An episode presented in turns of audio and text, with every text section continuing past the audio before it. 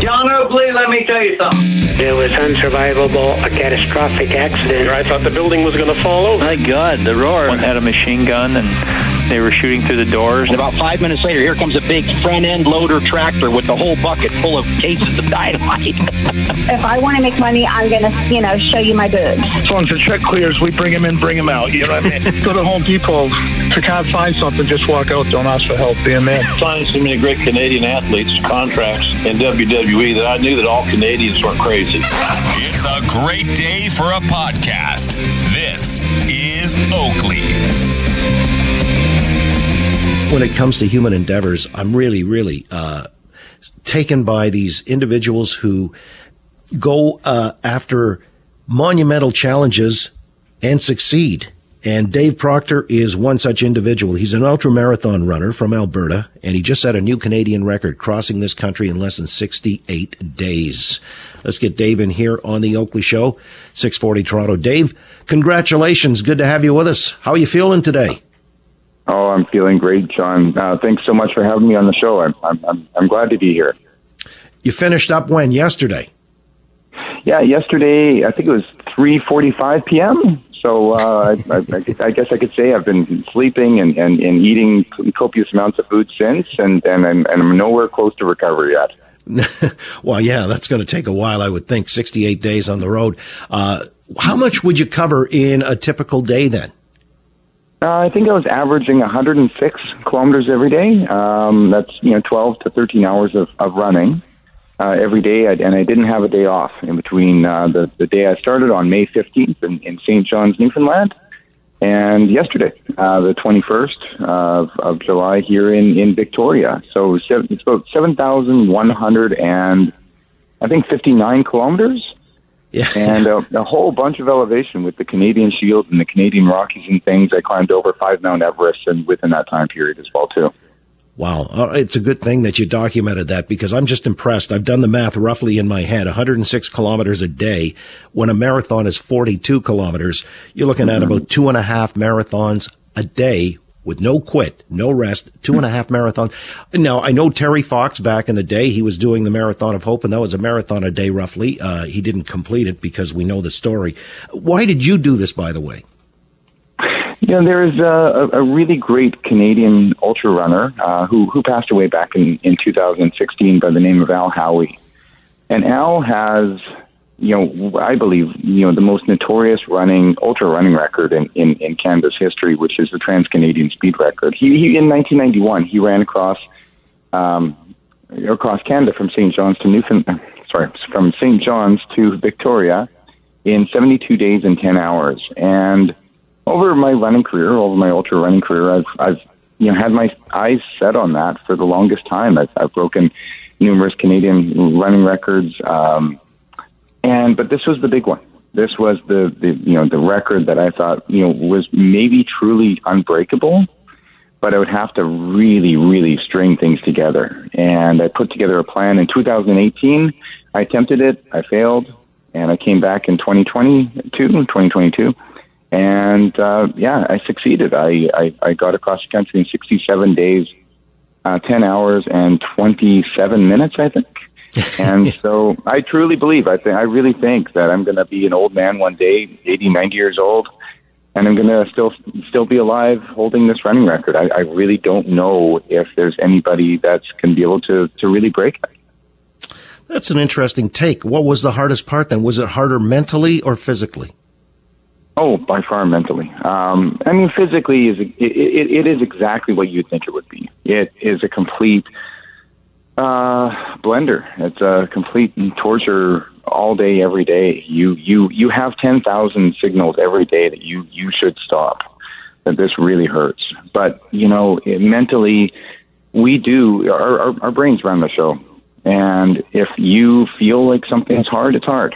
Um, if you if, you, if you're going to want to quit, you, you're going to quit. But if you really focus exactly on what your task is and there's nothing else that's going to get in your way, then you you can end up having, you know, the most painful, horrific, difficult things uh, that can happen to you. But you are okay um, as long as as as as as you know you put your reward over top of of survival.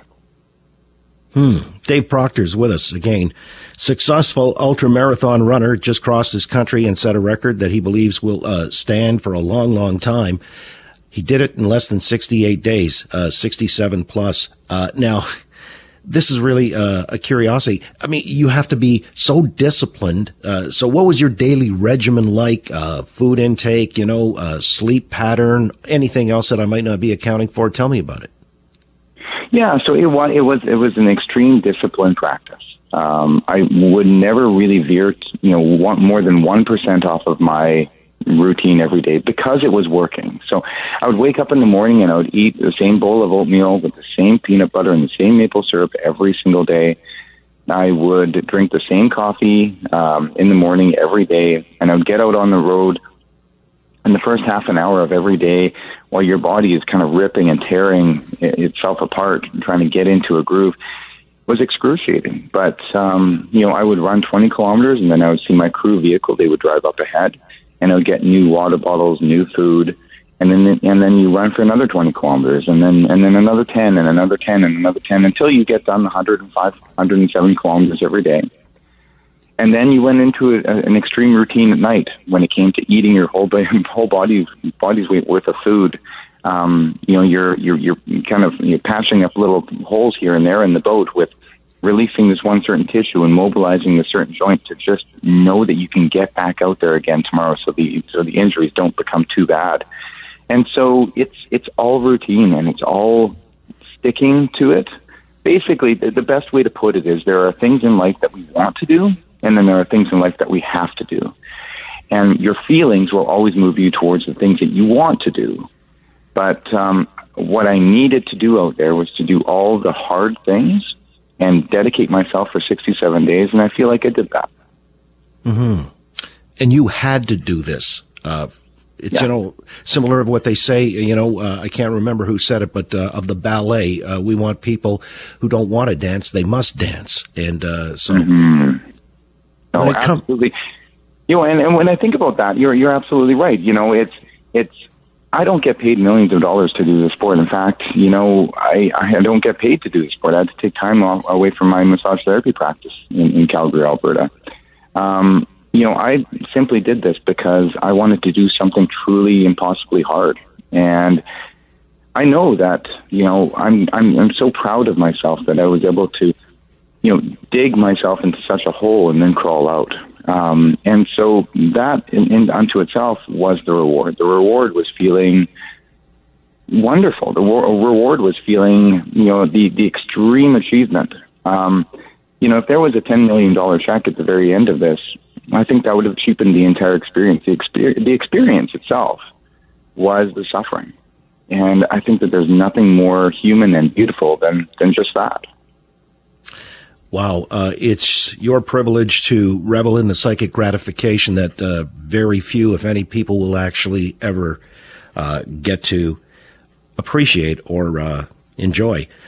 You know, I'm kind of curious because as you did this, uh, I've heard that the hardest part of the journey, apart from you know the physicality and the the mental, was the terrain here in Ontario. Uh, tell us about that and, and and what you recognized in the beauty of this country as you crossed it, or if you had enough chance to sort of drink it all in. Yeah, you know, everybody said at the very beginning, um, and that including myself, uh, you know, the hardest terrain across Canada was going to be the Canadian Rockies, and that's just simply not true. I think the um, I think through Northern Ontario, you know, the Canadian Shield is just punishing, and you know the steep pitches and how how how many of them there there are. Um, it really really gets to you. Also, being kind of in the middle of the run um, is a really difficult time that you're so far into the run. You've been running now for 20, 30 days, but yet you're still 30 or 40 days away from completion. Like you, you are stiff and sore and battered and you've, you've, you've dropped a lot of weight and, and you're in a state of despair, but you are nowhere close being done.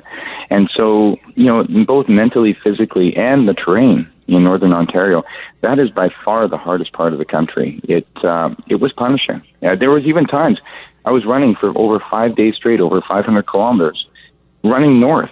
I wasn't wasn't even running west. I had to get, I had to go north to go around this massive Lake Superior uh, in order to go west. It's it's just that big of a country that uh, it's uh, it it really it really leaves you very very exposed.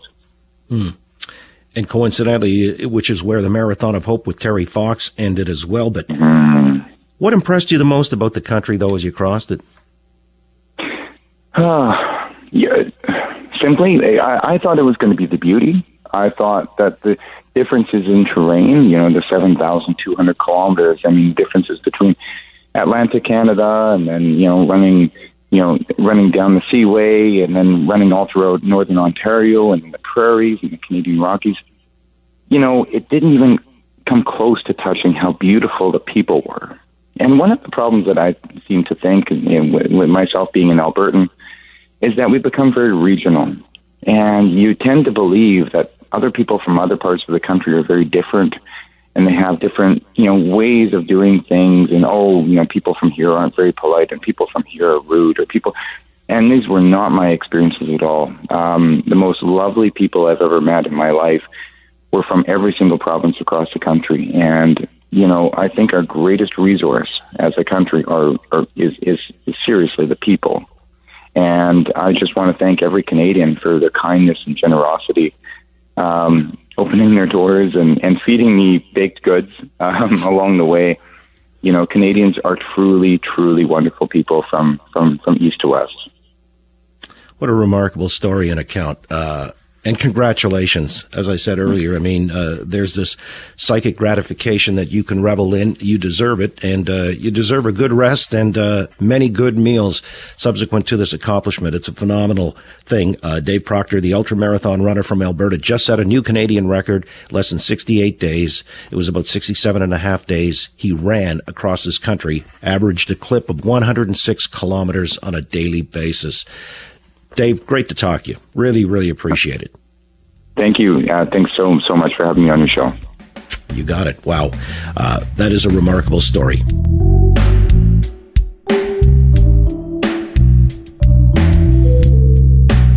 I wanted to really introduce somebody to the show that I was just introduced to recently as well. Uh, his YouTube rants are priceless, and his latest installment has to do with Justin Trudeau's 30% targeted reduction of fertilizer for farmers. Being a farmer himself, obviously cuts close to home. Quick Dick McDick. Thanks for having me. Well, I appreciate you coming on because, man, uh, I'm watching this thing with rap fascination. I'm saying to myself, this guy knows of what he speaks. I mean, it's impacting him directly and people, you know, uh, of his ilk because he's a farmer in Saskatchewan. So let's start with the uh, latest installment, and this has to do Justin Trudeau, a 30% targeted reduction of fertilizer. Your thoughts on that and, and what it actually means? Yeah. So, and like like to be specific, it's it's a it's a thirty percent reduction in fertilizer emissions, right? So, uh, which is one of the the misconceptions that I tried to address uh, in in the video there. I think the most dangerous thing of, of what we're looking at here is is is we don't have a, an actual perfect way of quantifying this, and and like I say in the videos, we're we're, we're taking a, a, a basically a K factor, and if anybody knows, you know how different pumps and rotary things work, is we're just taking a mathematical equation and estimate on overall emissions from fertilizer here in Canada, which is it's kind of an asinine number because we, we can only estimate what it is in different regions, and different weather patterns are going to affect these emissions differently. Different farming practices are going to affect these emissions differently, but we, we don't look specifically at those numbers. All that we're looking at here uh, when they when they make this proposal is just an estimate over everything. So that's why I did the video and try to go through the different steps that we already take here to mitigate emissions and to use the least amount of fertilizer that we possibly can to get the maximum yield out of our cropland. Uh, it's one of the most important things that we do, and it's one of the biggest things that they have not taken into consideration when they're looking at this target. And I think that's uh, that's a very dangerous way to look at things. Yeah, I just wanted to say you're right about that. It's about emissions uh, of nitrous oxide specifically, and uh, there's some folly in that equation too. But before we get around to, uh, you know, I'll let you explain it in your own logic, which I thought was wonderful on the YouTube presentation. you know, it's so uh, so well done. But you know, you're already saying farmers are really uh, great stewards. They they're not going to you know be using fertilizer inefficiently, they're already cutting back for crying out loud uh, because it stands them in better stead. The least amount of inputs to ensure that you got the greatest output. Share some thoughts on that. Yeah, absolutely. And like when you're looking anywhere between a thousand to twelve hundred dollars a ton for some of this fertilizer to do, it's not like we're just going to go and and just completely use absolutely every little last bit we can get our hands on. And if any of it falls off the tractor, we don't get it in the ground. Well, we just don't care because it's cheap. We run farms as businesses, and this is a, a business decision is investments in equipment and technology and different ways that you can use the smallest amount of these inputs right? Uh, it was especially frustrating here th- this year because we actually did a trial with a few different stabilizers in, in our liquid N that we put down. And here you are, at, you know, as, as a farmer, and farmers are gamblers, right? We're some of the biggest gamblers on the planet because you basically put your livelihood in every year, and then you hope you get it plus a little bit back out every year. It's not like just going on red at the roulette table, Mr. Oakley. You know what I mean? Like you're going to be able to walk right. out the casino and still buy a burger if you lose there, but um, we we use a lot of these technologies, and we spend a lot of time and invest a lot of money in, into equipment and this one stabilizer that we tried here this year. We're just starting to see some of the results of it, of how that portion of the crop has grown versus the next one. This takes us years to, to just keep fine tuning and working towards better and better and better methods. And every farmer that I know does it. And when you see a, a, a government like our like our Trudeau government right now that are basically just gaslighting in front of everybody, saying here's what we're going to do, we look at it uh, uh, through a lens of being like we are already implementing absolutely every resource that we have to try and use less and emit less. And you want to come at us now to say you need to do 30% less than that? How do you do 30% less of absolutely everything that you're already trying to do? I, I don't understand that part of it. Well, that's just, you know, ivory tower, uh, kind of, uh, whatever, you know, just pronouncements because it's virtue signaling, I guess, you know, that's become the common phrase for it. But, yeah, just putting a number, filling in a blank, and then they sit back smugly and think uh, we're doing our part to reduce emissions. Again, Quick Dick McDick is with us on the line, a Saskatchewan farmer, but his YouTube presentations, his rants against what is like government overreach, certainly in the case of the 30% reduction in emissions through fertilizer. He says they're already doing everything they can. You also point out, and I think this is a key point, it's going to affect everyone. Tell us how. Mm-hmm. Yeah, so it's. I, I like to look at this. Uh, I was having a conversation with a few people here today, and I like to look at it as uh, put yourself as, uh, as say a single parent that's going down to the grocery store that's uh, that's looking to buy food. The single parents that are on a budget, do you do you go directly to the organic aisle where things are three times the price uh, that, that you can buy just because it's a luxury that you can afford. A lot of Canadians right now dealing with inflation and a lot of other things that are costing us more, uh, you know, through our daily lives we're doing everything we can to try and spend less. And when we reduce our fertilizer use, which is what this emissions reduction is, is eventually going to turn into, because like I said, we are already doing everything we can to reduce it. The only way to reduce it farther is to use less. When we start putting less fertilizer into our crops, that means we start growing less food when we start growing less food, that means supply demand starts to kick in, and we have less of a supply and more of a demand, which is going to drive the price of it up. And I don't know if anybody's been to the grocery store lately, Mr. Oakley, but food prices are not exactly at the most best place that we've ever seen them in a long time. Reckless policies like this will be what drives that food price higher because you have less food that is available to your customers thus making it more expensive. And that is a very big issue. And then uh, we see where we wanted to try and head with the clean fuel standard as well on top of that, right? So these are these are some very big issues. Well, you've quantified it. You put a dollar figure to it in terms of loss by 2030 if you've got a 30% reduction in emissions on fertilizer, uh, I guess, and a clean fuel standard as well. What is that loss then? It's it would be if we're looking at a thirty percent decrease in yield on a like say on a hundred bushel crop of oats for say, which is an easy number to use, that would bring that down to seventy bushels. You know, and it's just if you start taking thirty percent of our available food here in Canada off the shelves, uh, like what what does that do to us? It, it it it handicaps us.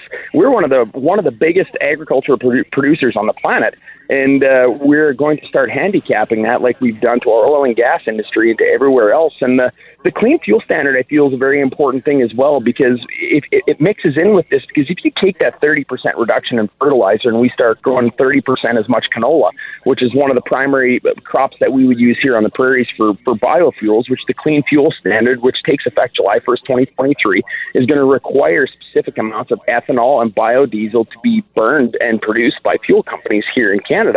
It, it, it takes away more of that food that is available for our grocery stores, and we are going to start burning it in the tanks of our vehicles now. So we are driving the price of fuel up by doing this. We're driving the price of groceries up by doing this. And we're taking that limited available crop that we have on some of the most precious arable land that we have on planet Earth, and uh, we're we're going to start mandating that we burn it food grade fuel in our tanks. Yeah, a lot of misaligned priorities from the government here and Justin Trudeau. The 30% targeted reduction in emissions uh, through the use of fertilizer. Uh, again, Quick Dick McDick is with a Saskatchewan farmer. He's articulated the grievances in his YouTube presentation. You got to check it out. But you know, when you mention this, uh, that this is a misguided policy, uh, you've already sort of talked about how you know farmers are the most efficient when it comes to trying to uh, get better yield for the lowest amount of inputs, and therefore, you know, they're not willy nilly just uh, splashing fertilizer all around. You also talk about the four R's of stewardship. I thought that was pretty impressive. What do you mean by that? Mm-hmm. Yeah, so it's uh, it's it's your right source of fertilizer because. Uh, fertilizer isn't just nitrogen. We use a lot of different things. We use sulfurs, we use potashes, we use a lot of we use a lot of different things here uh, that that we use. And and uh, sorry, I've got somebody trying to get in my truck here, have a talk with me. Uh, so we use different things. So the right source of fertilizer is what's important. And we, we produce some of that fertilizer here in Saskatchewan. It's potash kind of thing. So it's not always nitrogen that we're after. And you're always going to get different kinds of emissions and different quantities off of different fertilizers. Then we make sure that we use the right amount of said fertilizer, which we implement things like variable rate uh, control on a lot of our seeding implements, or maybe we'll come and broadcast some different broadcast some different things. There's a wide variety of different things that we wide variety of different things that we use in those situations. And then we want to put it at the right place at the right time. Did I lose you? Yeah. Oh, sorry. Yeah, no, go ahead. Uh, it's, it's, it's, it's Saskatchewan cell service. Sorry, Mr. Oakley. uh, we, want, we want to put the right source, the right amount, at the right place, at the right time. And these are these are the four R's that are practiced clear across the agriculture community. Uh, anybody that I talk to, this is what we've been doing for years. What these four R's do is they ensure that the that the limited amount of fertilizer that we do have to use is is being used to its maximum effectiveness. And it's just this is practiced in agronomy everywhere. It's it's not something new, and it's something that everybody invests so much capital into their operation, making sure that they have the technology and equipment available to do this. Um, that's why we get so frustrated when we see these things coming down from the Trudeau government. They're they're trying to get us to do things that we are already doing, and that's why I say they, they need to catch up with the times. We're we're light years ahead of what they're trying to get us to do. Yeah, I'm not sure they've actually stepped uh, west of the Ontario Manitoba border uh, for any length of time to understand, but uh, you're right on this one. And you cite in your YouTube presentation that the science of agronomy, uh, very, very sophisticated, and you guys are all plugged into this because, I mean, as you say, uh, there's no margin for error. You're the biggest gamblers uh, existing on the planet. You talk to about crop rotation and biodiversity, uh, using natural fertilizer whenever you can, which is actually beneficial in the grand sweep of things. I thought it was just such a compelling argument. We wanted to have you on and spell it all out. Uh, and so you're teeing off on the government because they sit in their ivory towers. Uh, they make these rules and regs, uh, but they're not based in any kind of reality or practical application. And you as a farmer understand about all of this. Quick Dick McDick, uh, I would guide people to the YouTube presentation because I was, I found it that impressive actually. Uh, I guess they would just, uh, log you in Quick Dick McDick and they would find it there. That's that's how you find it. Yeah, it's Quick Dick McDick on YouTube. Uh, you can also I'm on Twitter, Facebook, Instagram is QD McDick. Uh, there's all kinds of things there. I do, you know, I, I do a lot of different types of uploads. I did another one similar to this on called Beefing Around, just upcycling of cattle. We have a world that's trying to cancel uh, cattle and, and beef production. And uh, as I highlighted in this fertilizer video, plus another one that I do, they're, they're just a, such an important part of, of our rotation and how we work together with our environment to, to make things work here. Uh, anybody that doesn't understand it, we're, we're not here trying to hurt anything. We're, we're actually here trying to be a part of the solution, not a part of the problem. So. Mm. That's wonderful. All the social that you're doing. I'm wondering when you have time for farming, but uh, be that as it may. It's it's good to talk to you. We'll do it down the road again, I'm sure. Uh, I appreciate your time this afternoon. All the best out there in the prairie. Thank you so much for having me, Mr. Oakley. Appreciate it. You got it. Quick Dick McDick. Good old boy from Saskatchewan, a farmer who really understands the business. And uh, I think he can take somebody like Justin Trudeau to school on this whole matter of how farms are uh, efficiently run as is. And so uh, a 30% in the reduction of emissions through fertilizer is, well, impractical to say the least.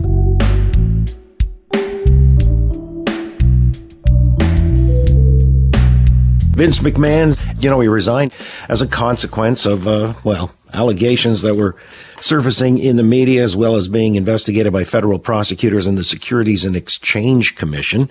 It's alleged had uh, numerous affairs and in that case also paid out uh, payments totaling $14.6 million between 2006 through 2022. Joining us on the line to sort of unpack this one is Stephen P. New. He's a lawyer with New Taylor and Associates in West Virginia, a wrestling fan, and a shareholder in the WWE. It's always great to be with my friends to the north. Thank you for having me on. It's so interesting the way that this has happened because at first it was one allegation with one paralegal who was alleged to have had an affair with McMahon, and there was $3 million in one NDA. And I was like, well, you know, if it wasn't company money and it was reported and all of this, everything's okay. And it just seemed like for the past month, it's been drip after drip after drip of revelation. Uh, I have my own theories about where I believe that information is coming from. I think it's probably from one of the uh, prosecutorial sources with the Securities Exchange Commission because uh, that's the real problem now. It's not probably what happened and whether it was consensual or uh, you know these parties entering into a legal settlement uh, contained by a non-disclosure agreement. Now you've got that WWE as a corporation. Used this money in these settlements, never explained it to the shareholders of WWE on the mandatory 10K SEC filings, and now there's going to be a big investigation uh, about that.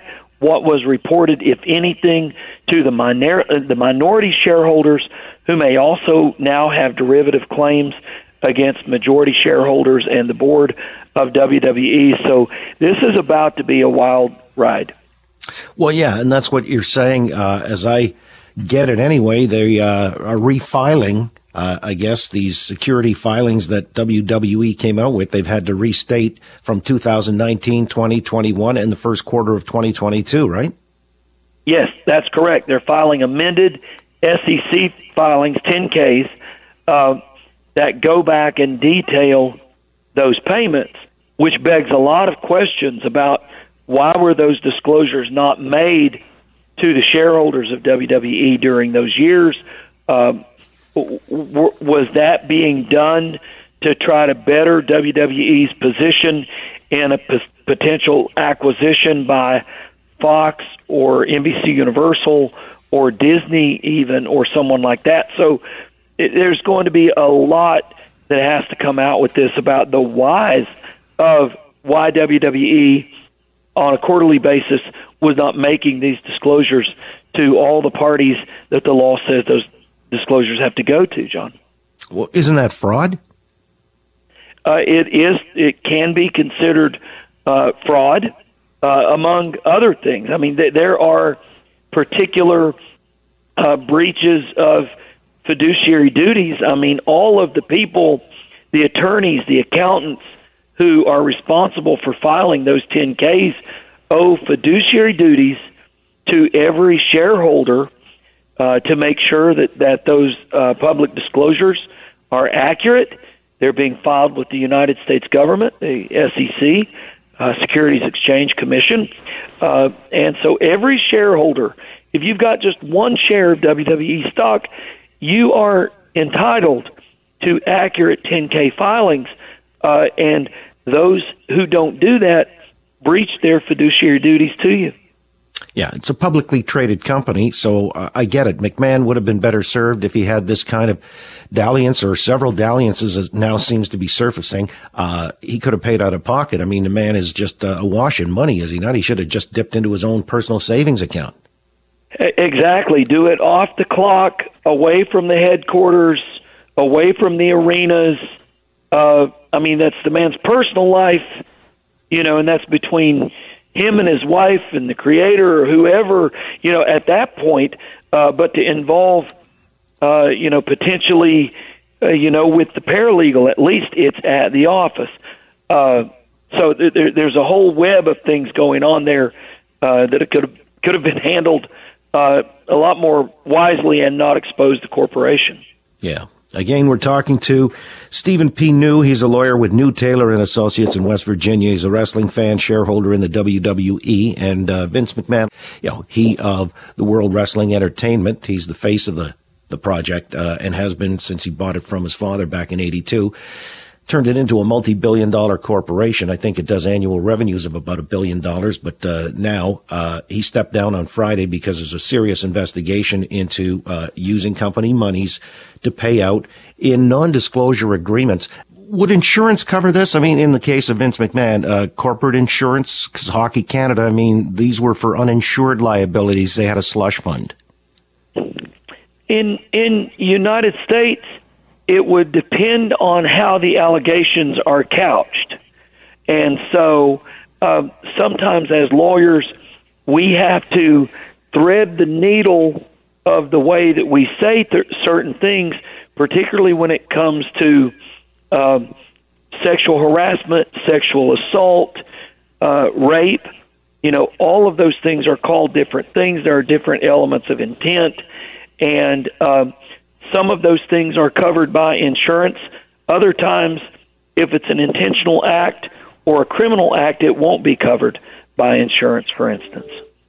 I'm guessing this is sort of mop up on aisle five for the WWE in part. I mean, McMahon stepping down as well. It's been said that, you know, as the principal shareholder, uh, he is somebody who's standing down because they want to sell the operation or perhaps uh, see it taken over by, you mentioned Fox, NBC potentially. Uh, is this to clear the decks? Uh, it very well may be. At a minimum, I think it's a reset. Hmm. At a minimum, I think it's a, a reset because McMahon, in addition to being the chairman of the board, vast majority shareholder, was also the head of creative if he didn't like what a guy or a gal did in the ring or how they did it or how they spoke or their appearance, what they wear, uh, that all ran through one man, and it has for 40 years.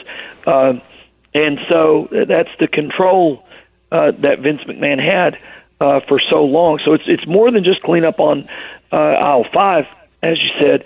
Uh, you know, it, it's a whole new way of this very large multimedia global publicly traded corporation has to go about doing business.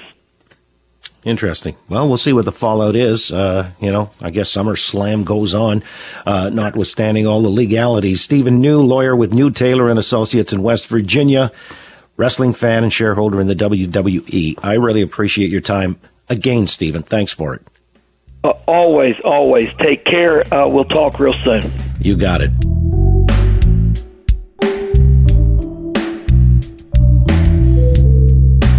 Max's Kansas City in lower Manhattan back in the 70s, and uh, it was quite a scene there. As a matter of course, a lot of people ascribe the birth of punk music to Max's Kansas City well before CBGB uh, was on the map for the same. But uh, there's a story out now that sort of sets the record straight and puts it all into proper context or perspective. It's a new documentary called Nightclubbing, the birth of punk rock in New York City. And one of its principals, Mike Schnapp, has joined us here on the line on the Oakley Show to spell it all out. Mike, good to have you on. Uh, by the way, you're in your car right now, so uh, that's actually uh, even more, uh, you know, impressive that you're joining us while you're driving. The director of Nightclubbing, by the way, Danny Garcia, sitting next to him, uh, who is also one of the principals with the film. Mike, I appreciate you joining us. Good afternoon.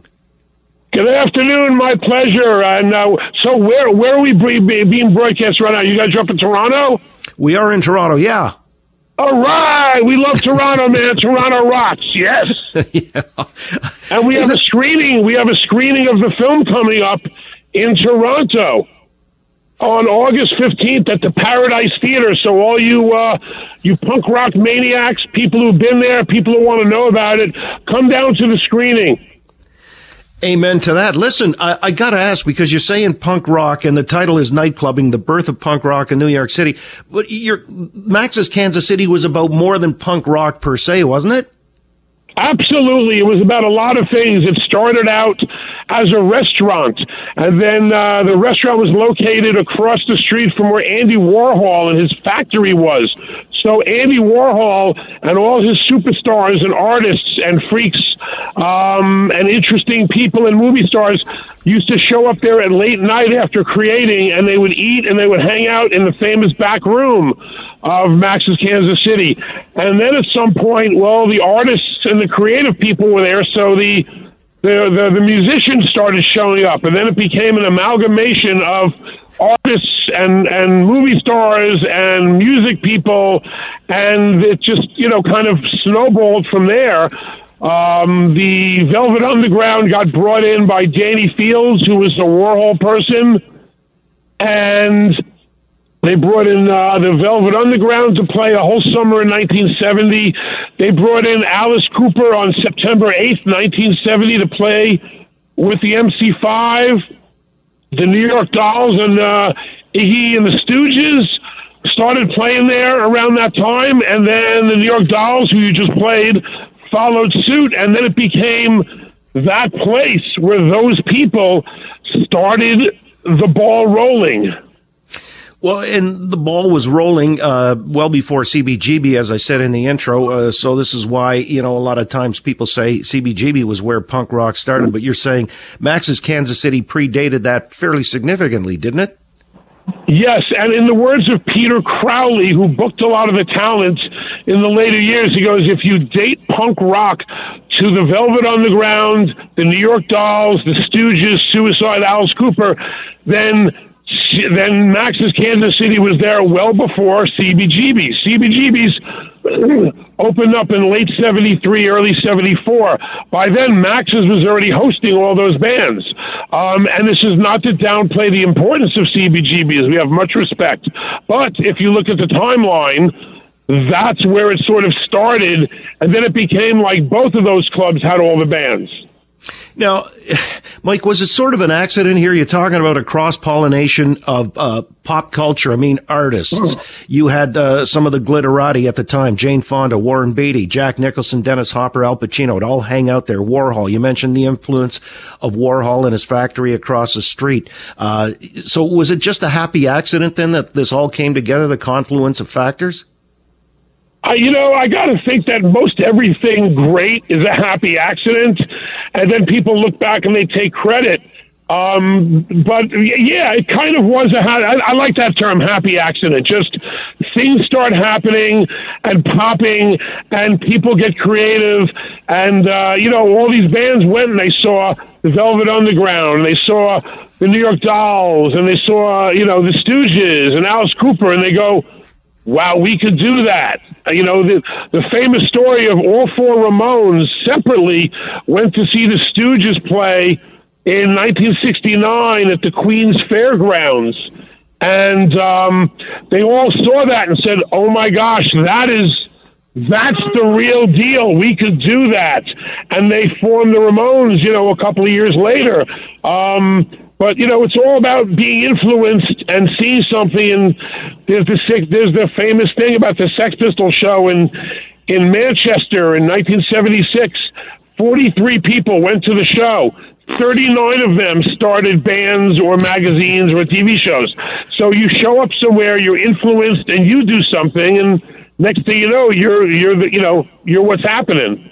Well, that's it. We're what's happening. Yeah, that's where Bowie first met Iggy Pop. Alice Cooper signed his first contract there. Uh, Aerosmith, Springsteen signed to Columbia Records as well. Debbie Harry uh, was a waitress there. Was there ever a danger that it would get corporate? I mean, because you got people signing contracts. Clive Davis is uh, hanging out there. How did they sort of uh, resist going corporate and just uh, maintaining the integrity of the scene? Well, I think at some point, you know, it's corporate a little bit because those people showed up with credit cards and they paid for food and drink. But, but at the same time, you know, look at Iggy Pop, look at the Stooges.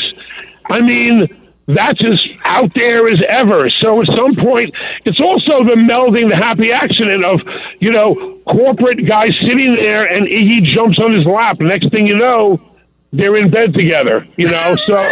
Um, and you need both. You know, you need the you know music business. It's the music, but you do need some business. But ultimately, you can't. Uh, the Stooges, you know, Alice Cooper is going to be to be. You know, the New York Dolls are just going to be a freak show. Everyone, this, you know, uh, but anyway, Yeah, I'm losing you here, Mike. Uh, let me just wrap on that note. I mean, you, you you tell us it's coming to town for a screening August 15th at the Paradise Theater. That's uh, really the bottom line that people need to know about nightclubbing. Again, that's the title of the movie, the full title, The Birth of Punk Rock in New York City. And we've just scratched the surface here. Uh, so many legendary accounts that you want to take in the doc. Uh, I appreciate it, Mike. And also, uh, he is sitting in the car with Danny Garcia, who is also a principal. let me put. Danny on for one second. We need his foreign accent. Hold on. Okay. Hello there. Hey, Danny, congrats on the film. I hear good things about it. As a matter of fact, in Spain, didn't you win the Judges Special Mention Award? Yeah, thank you. Yeah, it's a, it's a fun it's a fun movie, you know. Well, it captures a almost. yeah a time that's sort of uh, integral to a lot of our upbringings. You know, with uh, these influences and uh, well, it's cultural certainly. And uh, it was a watershed, a watershed period, certainly on this side of North America. And then you had the, the counterpoint in the UK, uh, all coming together, melding together into something that was beautiful. Got to let you guys go, uh, Mike and uh, Danny will uh, again advise people it's at the Paradise Theater here in town on the 15th of August. Make note.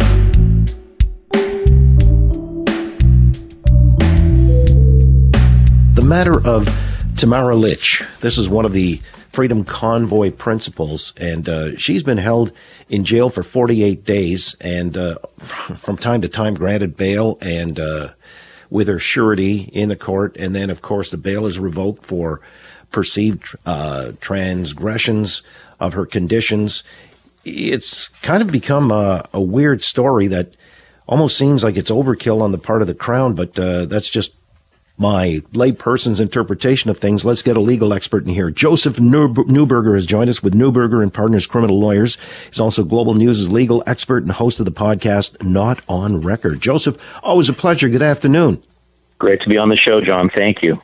Yeah, what's the latest? Now, there was a bail hearing. I didn't follow up, but uh, I was just following this till yesterday. Uh, did she get bail, by the way? No, she was still before, so she she was denied bail. So what happened was she was released originally after some time in custody on bail, and she was uh, breached now, I guess, uh, about a month and a half or two months ago. So she was found to have breached her bail by uh, attending a gala and having an exchange with one of the co-accused, who was also a, an organizer of the um, uh, of the truck uh, rally, The And Freedom Convoy. based- the Freedom Convoy, and based upon those two breaches, so really one was a handshake and a picture, and the other one's attending the gala and being, I guess, in some contact. She was then held on a breach charge. So she's charged with breaching her bail. She has been in custody. She was denied bail by a justice of the peace at a bail hearing for that. Now she's before a judge in the Superior Court of Justice, uh, basically appealing, if I can put it that way, the denial of bail. So she's been in custody 48 days, and she is still in the midst of the bail review right now with the judge, and they're fighting it out where the Crown still wants to ask her more questions and ask the sureties more questions. You mentioned the 48 days in custody at the Ottawa Carleton Detention Center, and her lawyer, Lawrence Greenspan, says she's already spent more time in pretrial custody as a presumptively innocent person than she would have if she served, uh, if she were convicted and sentenced at trial. I mean, so is this normal then? No, and I'm glad you brought this up because I actually got lambasted on Twitter myself when I, I had said something that I thought this was a lot of overreach on the part of the government with respect to the denial bail. I, I thought it was too much. There's no doubt that this was a serious situation and there's differing opinions as to the messaging and who was involved and, and what they were doing and saying. But nevertheless, she's charged with uh, mischief. She's charged with counseling to uh, commit mischief and intimidation. Those are the offenses. And uh, she has been in custody now as a person who enjoys the presumption of innocence. And she has been in custody for a long period of time where one could imagine, in circumstances like this, she would have already served a jail sentence, even if she went to trial and was convicted, or if she had pled guilty. She may get a, you know, it, it's conceivable, depending upon how the facts play out at a trial, that she could, if convicted, would get a longer sentence but he was making the point that when it comes to a mischief charge and an intimidation charge, the sentences are not that significant. Uh, the mischief is punishable up to two years in jail, no more. So it is a lot of time in custody for these types of offenses, which are not akin to what we normally see, where there is actual violence, a gun, a knife, or other things involved again with Joe Neuberger with Neuberger and Partners Criminal Lawyers, just talking about Tamara Lich, who was one of the principals behind the Freedom Convoy, and she was arrested initially uh, back, I guess, around uh, what was it, uh, March, I think. Uh, or yep. April. Anyway, uh, long story short, uh, she was denied bail, and then this has been a whole rigmarole going before a series of judges. To this point, they say five different judges to argue for her release during the pre-trial phase and she was found to be in breach of her bail. Uh, the bail condition set down. On some say, her lawyer certainly, uh, that, you know, were not really serious grounds for revoking the bail. She was just seen in a picture and shaking hands with one of the Freedom Convoy organizers, not like they were planning to, you know, uh, do Freedom Convoy 2.0. But that being said, uh, and it's an awkward question to you, Joe, because I know you're in the legal profession, but do you think that some of this is politically motivated by some of the people yeah. making decisions on our bail? Yeah, I, I, think that's a great question, John. I think you're right. Yeah, I, I think there's clearly the fight on behalf of the the, the crown. Um, although they are independent of government, but there has to be political undertones to this. And I realize that people may see this in a way that this was seditious behavior, anti-government, it's you know promoting chaos, etc. But we got to take a step back and relax. You know, no, nobody's stormed Parliament. We're still all our institutions are in good standing and order. And I just think there's a little bit of politics playing behind here. And with all due respect, I'm not a politician, but the hard line and overreach by government with respect to this breach and bail, I think just simply plays into the hand of Miss Lich and her her fan base and others who are saying that we're being denied liberty by our government. You know, there is this undertone that we have across Canada. It's playing out right now. And this type of overreach by government, and I think a heavy handed approach, just plays into that narrative when that's not really who we are as a Canadian society. I, I think there's a political undertone to it, and I think it's very unfortunate in these circumstances.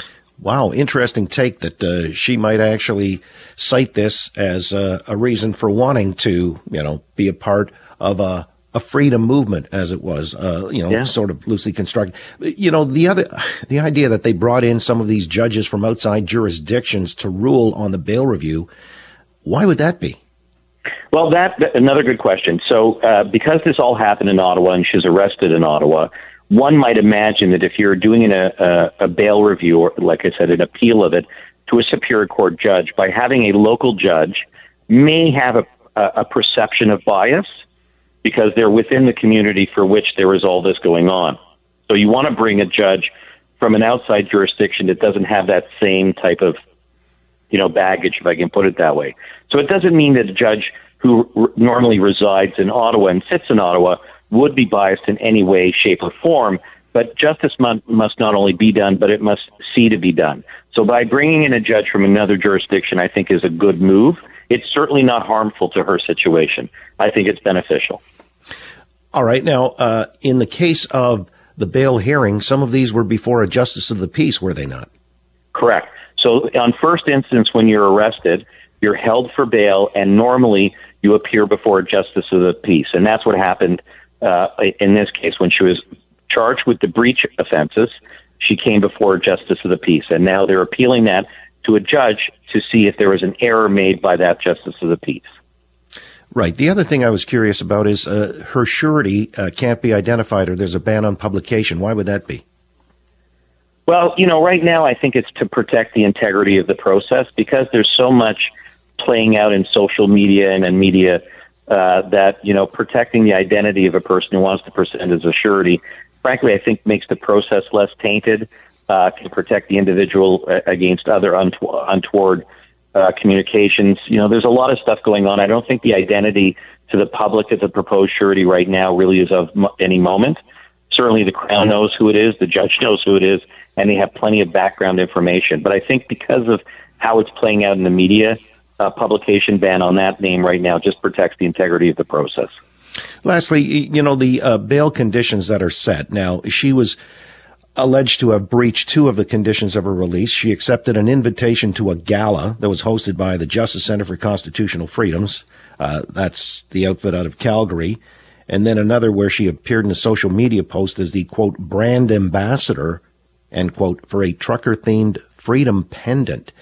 Can you see conditions that would uh, deny her even those kinds of sort of tenuous links to her circle of friends or associates?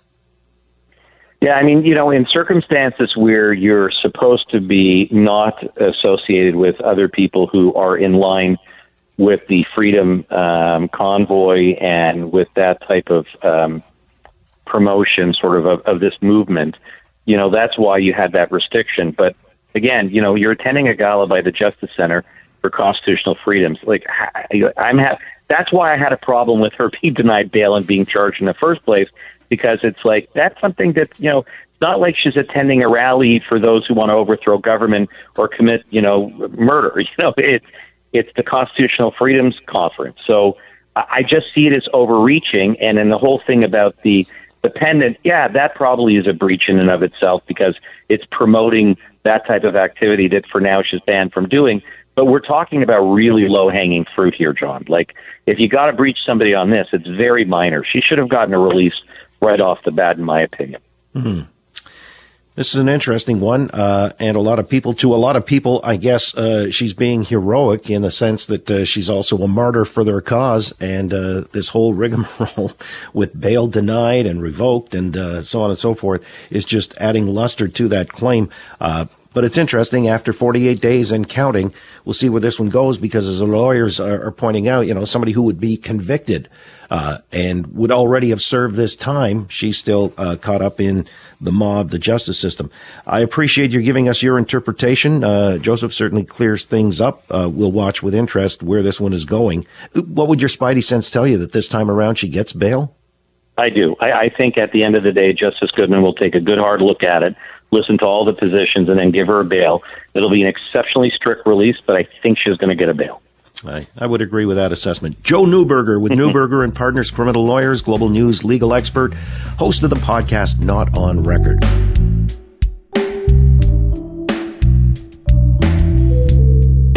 Woman at a rooming house on Sherbourne Street in downtown Toronto near Dundas actually had, uh, well, a neighbor die and then the decomposition took place and was so prolonged that the funky smell just permeated the building and she tried to get the landlord to address it. I mean, it was the landlord, I guess, who finally found the body and, uh, you know, the people that carted it off, uh, they're not left behind to clean things up. It's really upon the landlord to do that. And he's been reluctant to, and she still has to stay with a funky smell. And I'm just wondering about that, that scenario, uh, when somebody passes, you know, and it's unfortunate, uh, but it does happen.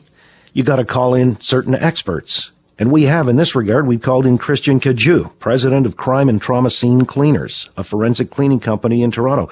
Uh, so I need to know, in this case that I cited, it's, I guess uh, on your website, you've got a special category, unattended death cleanup. Uh, how do you go about something like that? Correct. Well, essentially, when someone passes, the um, depending on the situation, the circumstances, of course, there are different types of biohazards in these particular environments. If, in fact, forensics uh, has been called or dispatched, uh, depending on the circumstances, now you also have chemical contamination mixed with biohazardous infectious materials.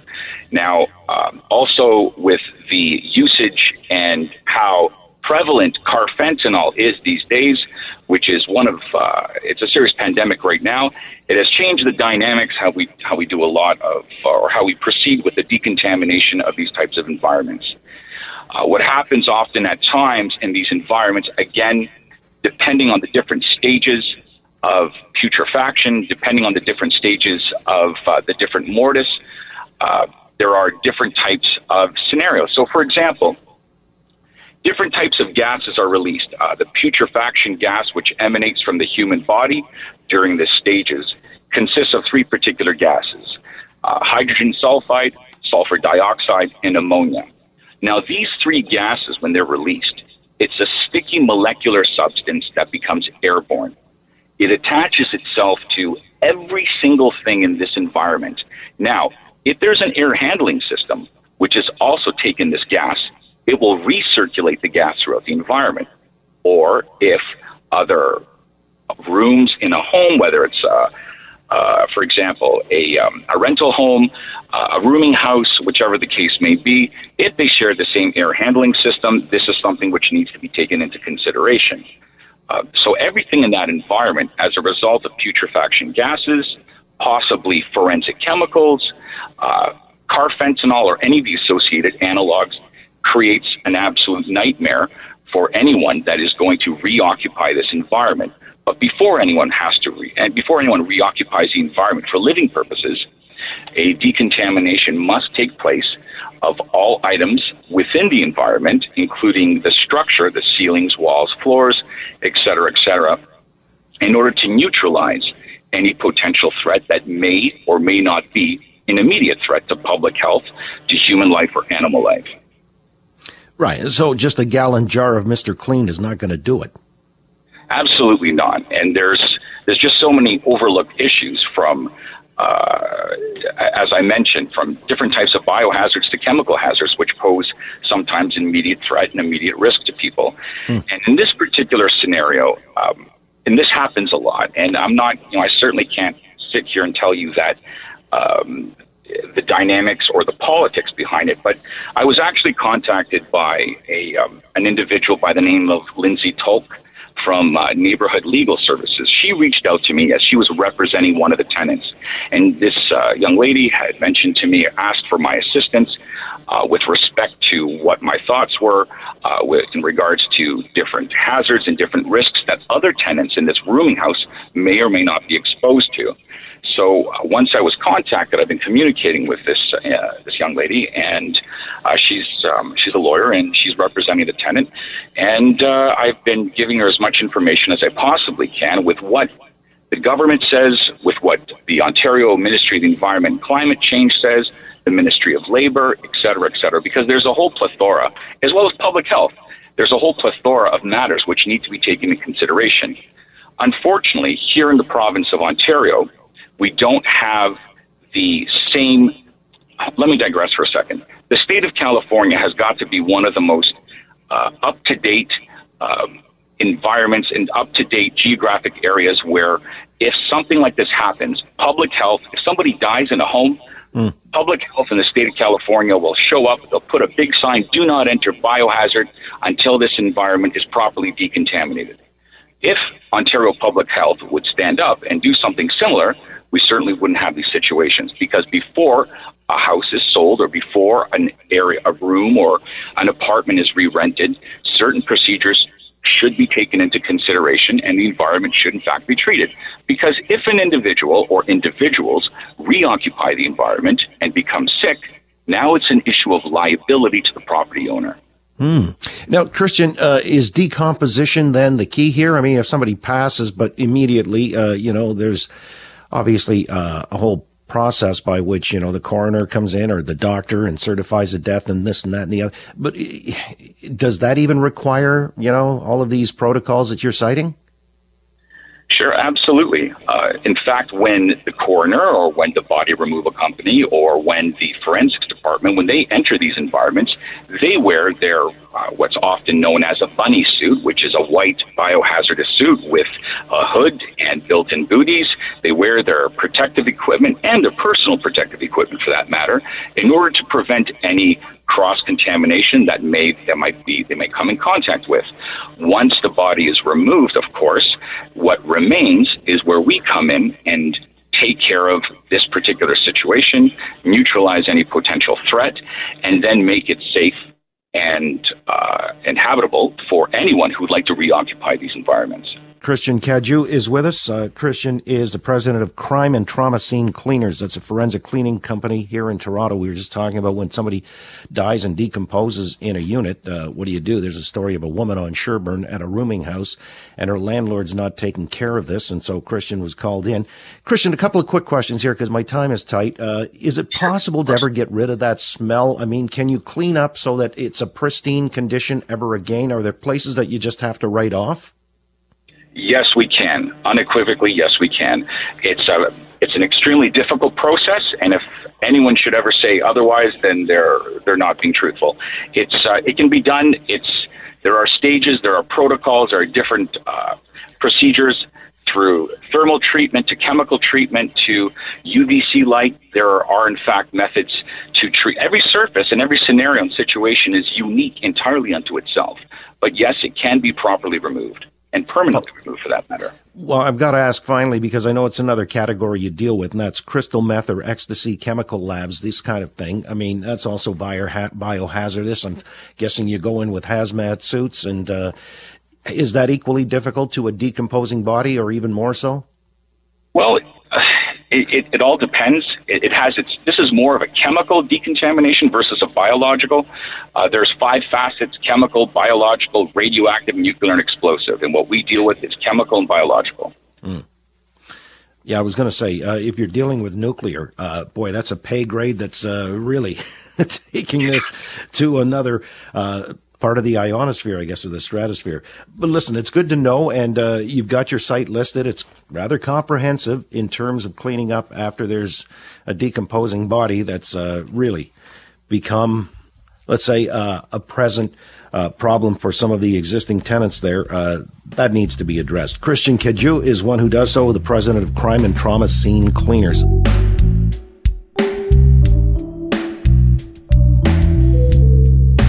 What was it? It was a coding error, uh, apparently, according to the head of Rogers, who faced his own grilling yesterday by Nathaniel Erskine Smith, the Liberal MP for Beaches East York, the committee that's investigating the outage and uh, the concentration, I guess, of ownership when it comes to the big telcos. Uh, I want to find out what is really at the heart of these hearings and what they hope to accomplish. Joining me on the line right now is Nathaniel Erskine Smith, the Liberal MP for Beaches East York, also sitting on the Standing Committee on Industry, Science and Technology.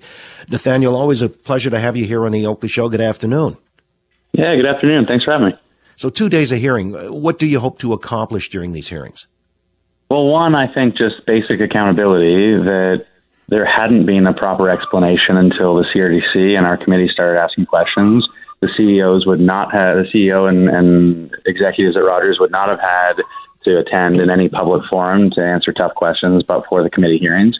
And then the second goal, I think, out of a committee hearing like this is to ensure that we push for a, a better path forward, that we, that we identify not only the consolidation challenges as it relates to affordability as we have in the past, but that these consolidation challenges and, and the excessive concentration in, these incredibly profitable oligopolies also pose resiliency challenges, and that we, we need to maintain pressure on the government and all political parties, frankly, to to deliver uh, better competition in this country. Well, competition is that the, at the heart of it. I know uh, yesterday it was said, uh, and I'm going on faith that this was an accurate report. It got testy between you and the head, the CEO of Rogers. Tell us about that. I mean, uh, how did you? How did he get his dander up when you went after him? well, I, honestly, it was initially just me pointing out the fact that if I'm a frustrated customer with Rogers, out of a situation like this where there wasn't clear communication and obviously an essential service like this. First, I tried to get them to identify it as an essential service. That was they skated around that question, but but then when I just said I'm a frustrated Rogers customer, where do I go? And he said, well, you know, you've got alternatives and choice in this marketplace. and I, I had to laugh and I intervened to say, wait, wait, you're you're seriously telling us that you think there's alternative and choice? And he said, yes, very much so. and I just said, are you and you're saying that with a straight face. Mm. Uh, and uh, I, I don't you know. He's he he earned his twenty seven million dollars maybe, although it's, although it's incredibly rehearsed. So I uh, that that that to me is the most important thing. What you, what you want in a situation like that is someone to come contrite, explain fully what happened, but also be be a little bit more serious and, and don't have us on about competition and choice in, in, in this marketplace that is really uh, something that sticks in a lot of people's craws because we know we're being held over a barrel, figuratively speaking, here with the highest wireless rates in the G7 or the G20, whatever it might be in the free world. Yeah. Uh, and so how do we then ensure that there could be more competition and it could be, uh, you know, the smaller players brought up to scale? I know a while back Verizon had sort of dipped their toe in the water thinking of coming into Canada and that was shot down saying, well, they'll only uh, service urban areas. It won't blanket the country as Rogers and Telus and Bell do. Uh, so how do we square that circle, Nathaniel? Uh, a number of different ways, and and we have to be creative with this. But the but the first way is we need to protect the the, the very limited competition we do have. And so uh, I point blank asked the Rogers CFO, CEO if this meant the, the end of the Rogers and Shaw merger. He, he didn't think it was, but, but I certainly hope that it is because we can't have even more concentration. And beyond that, we need to make sure that we have structural separation in this country so that uh, more companies can compete on the networks that do exist. And w- we should look to what Australia has done, for example, where they they've built out in a serious way into rural areas and, and other areas where with with a public facing infrastructure that then private companies can compete on. Uh, so that would that would be, I think, a very welcome change in this country. And when you point to Verizon, if on a short term basis, we should absolutely be enabling greater foreign, but I would say trusted competition in this space. So obviously, be very clear in terms of pushing out companies like Huawei, but but welcoming countries like Verizon. Do you mandate then that Verizon uh, you know, fulfill uh, coverage across the country, or you know, uh, on whose terms would they operate in this country? Well, this is always a challenge with, respect to any spectrum auction, where you ensure that, and, and yet we have to be very clear with the terms here in terms of the the auction terms to say where companies and I would say we, we do want more companies bidding in this space and competing in this space, but you absolutely want to ensure that they are not only building out in the most profitable areas in the urban areas, but that we are delivering for rural Canadians too. I mean, my wife's from small town southwestern Ontario outside of Sarnia, and they should they deserve the same accessibility that I do in the east end of Toronto. Again, with Nathaniel Erskine Smith, Liberal MP, East York. He sits on the Standing Committee on Industry, Science and Technology and have been grilling uh, the heads of the telcos, primarily the CEO of Rogers over the outage and other attendant concerns when it comes to, you know, their control of the marketplace. You said something earlier. I wanted to back up, uh, that, you know, he kind of just laughed or dodged around the idea of being an essential service. Uh, wouldn't they satisfy or meet that criteria? A lot of people feel they are now. Yeah, I think unquestionably they are. I mean, this is, uh, this is like public, any core public infrastructure like uh, like our roadways. I mean, this is how we get to work in many cases. This is how we connect with our loved ones. Uh, it's a utility like a telephone company in that regard. This is a an essential service for banking. And, and what came up repeatedly at the committee was a conversation around 911 because that went down for, for certain folks uh, in the course of the outage. So, in many different respects, access to the internet is an essential service, which is why it's essentially it, it is incredibly critical that it be accessible, and, and that's the conversation about ensuring there's network everywhere, but that it also be affordable because the greatest digital divide, I mentioned in East End Toronto, we have access to network, but you know, there are, are any number of people in this city and, and, and frankly everywhere across this country who struggle to afford what is, as you say, the, the least affordable wireless service in the world practically. Right, and especially people on the margins and uh, you know fixed incomes and so on and so forth. Uh, that's you know really uh, injurious to their bottom line. So uh, how do they? How do we address the issue of affordability? I mean, that's been uh, something that's stuck in the craws of Canadians now for the longest time, and nothing's being done about it. Where do we go now? Well, in, a short-term basis, you see initiatives from the government that is about subsidizing existing service. So we see uh, program that started uh, those who already are eligible for the Canada Child, Benefit, they would see subsidized uh, access to the internet. We now see seniors who are eligible for GIS they similarly are going to have access to subsidized internet. You could you could expand that to working age Canadians, those who are eligible for the Canada Workers Benefit. But fundamentally, that this is that's that's playing at the margins. We need substantive policy reform to ensure there's greater competition, and that will bring down prices. Right, because the big telcos always cite geography, you know, and uh, that there is, I guess they don't say as much that it's limited competition, but uh, that they have to develop the infrastructure and build out the networks and so on and so forth. You know, when you mentioned the Roger Shaw uh, takeover, the merger, is this is really up to the minister, isn't it? At the end of the day, it's up to his discretion or prerogative.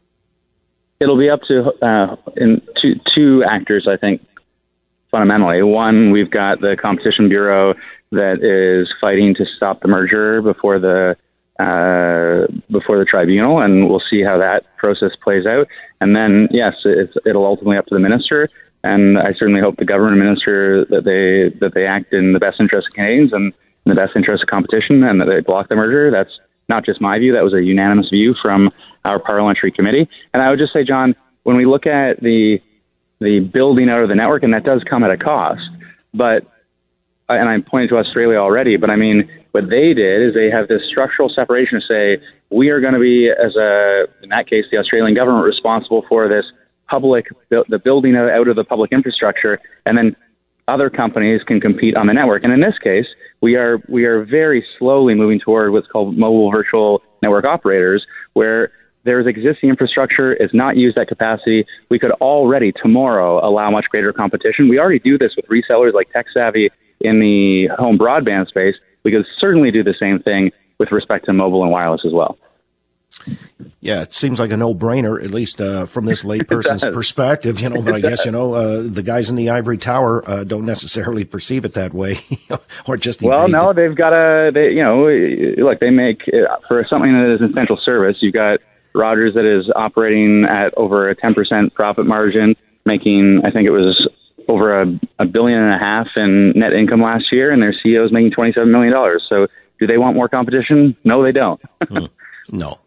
Uh, understandable. And uh, so it was right to go after them or at least hold their feet to the fire. And this got to be maintained because at some point, you know, uh, certainly we can't face the uh, same challenges we had with the outages. Now, That'll be my exit question. I'm kind of curious if in the event it went out tomorrow, the 911 calls, uh, are they already ready to shift over? I, I, think he mentioned it was 60 days they would have, or somebody said they'd have 60 day window by which they could correct that and, uh, jump to another, uh, service being Bell in that case. Uh, is that still a timeline that's being adhered to, or would it be sooner than that? Uh, I'm not certain, but uh, certainly that was the, the area of action that they pointed to repeatedly as something that was going to be solved in the short term. Uh, they also pointed to steps that they were taking in relation to separating the wireline and wireless networks to partition various aspects of their network to make sure that an outage like this to their core network would never happen in the same way again, and they wouldn't see an outage that affected over 10 million Canadians. And uh, but again, when you look at all of these steps, we had the CRTC chair that came and said, "Look, it's in their interest to take this action." And yeah, it's now in their interest to take this action because there's been this outage and there's been this public media storm and, and this frustration with the company. But in the end, it's going to cost them a quarter of a billion dollars to, to ultimately make sure something like this doesn't happen again. You'd think they would have already taken those steps given how basic that they are and given they only really cost 10 CEOs. Hmm. And uh, do you think what they're uh, offering by way of uh, remediation or uh, recompense is is adequate? I mean, that they're going to make the Canadian, you know, uh, customer whole and businesses that have lost and so on and so forth? Uh, is well, that something that was discussed? It was discussed. They they certainly aren't going to make everyone whole. I don't think, because some people certainly lost a, a, much greater amount than five days of service. Uh, others lost less potentially, and so uh, will receive additional compensation over and above what they lost. But at the end of the day, the minister likened this to an airline incident at one point. I thought that was a really good example because what happens in the airline sector, there's an air passenger bill of rights, and if an, an airline cancels a flight for any reason, then there is an obligation to compensate, and there's a specified compensation outlined in the law. And here, we've got the goodwill of the company saying it's going to be two days. Oh no, now it's going to be five days. What's the de minimis we can do to make sure that customers don't leave, knowing how limited competition is in this in this country. Hmm. Was there any suggestion of having something akin to uh, the airline passengers' uh, Bill of Rights?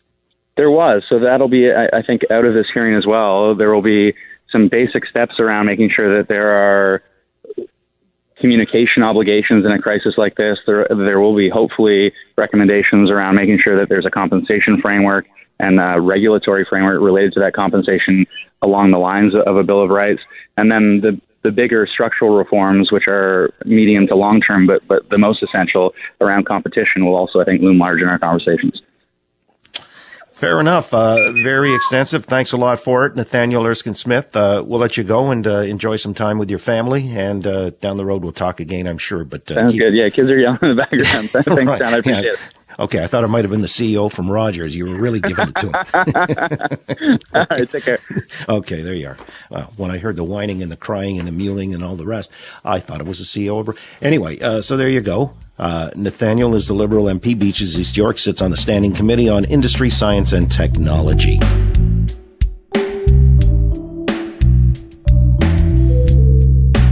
Want to talk about classical music. It's a study that's just come out. I was reading a synopsis of it when it comes to epilepsy. Seems that there is an impact that classical music, specifically the music of Mozart, plays in reducing the number of seizures. And this is well beyond my pay grade to understand how this works. So we've enlisted the help of an expert in this regard. Dr. Taufik Valiante is a surgical epilepsy uh, specialist with the program, a scientist at the Krembil Brain Institute with the University Health Network.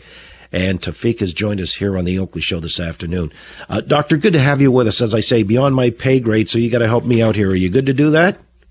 Yeah, I'd love to help you out. Uh, yeah, for sure. I, uh, I, I was actually I'm glad I'm on, even for the very reason that I know Larnell Lewis is in town. I didn't know that he was here, so it's amazing. yeah, at yeah. the Beaches Jazz Festival Sunday night, six thirty. Uh, awesome. But let me ask you first of all, uh, let's just use as a frame of reference to understand what is epilepsy. Yeah, so great question. So, in fact, it's actually considered the most common serious neurological disorder in the world. Uh, it affects about one percent of the world's population. Uh, so, in fact, it's very likely that you know somebody or somebody you know knows somebody with epilepsy.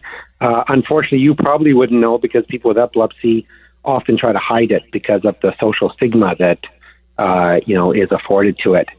It's it's likened to a brain a storm in the brain, an electrical storm where there's abnormal electrical activity that causes a seizure, which could either be very minimal, you may not see anything in the person, but they may lose consciousness, or what we typically know if you watch on TV uh, the you know the sh- the person falls down and shaking all over. So that's mm. epilepsy in a nutshell. Yeah. What would typically trigger a seizure then?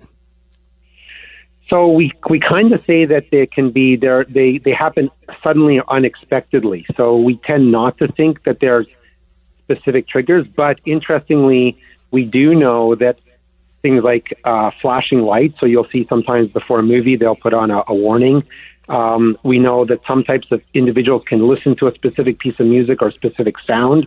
It can cause epilepsy. But interestingly, the things that cause epilepsy most often is actually just circadian rhythm, so the time of day. So seizures are more common at different times of the day. Yeah and specific to that individual. So there's no kind of uh, commonality here or a shared reference that uh, everybody with epilepsy shares, uh, or, or is there? Yeah, no. I mean, they're they're so unique. I mean, we have sort of classical syndromes, um, but each individual's triggers can be very different. We know, for example, stress, uh, sleep deprivation that affects your sleep rhythms can very have a very strong impact on people with epilepsy, regardless of what type of epilepsy you have. Mm. I know for sure, as you mentioned at movies, uh, there's a sort of a, a prior warning, uh, or going to any kind of a, a, rock concert and strobes are used. Uh, that's yeah. never a good thing. That, uh, yeah.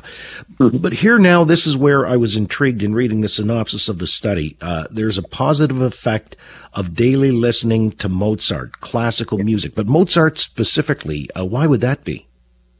Yeah, so that that's a million dollar question. so as you know as well as I, uh, music is a mathematical construct. Um, and we think there's specific patterns in specific types of music that cause the brain to be less likely to go into a seizure. And we think the Mozart piece, the K448, is quite unique uh, in that it is amongst the most unpredictable pieces of music rhythmically, at least in the context of Western classical music.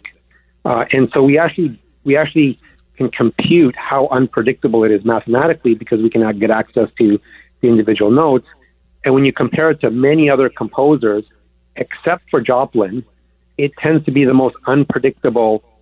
He tends to be the most unpredictable composer in regards to when you expect notes to happen. Well, you're talking Scott Joplin, the jazz pianist. Yeah, exactly. Yeah.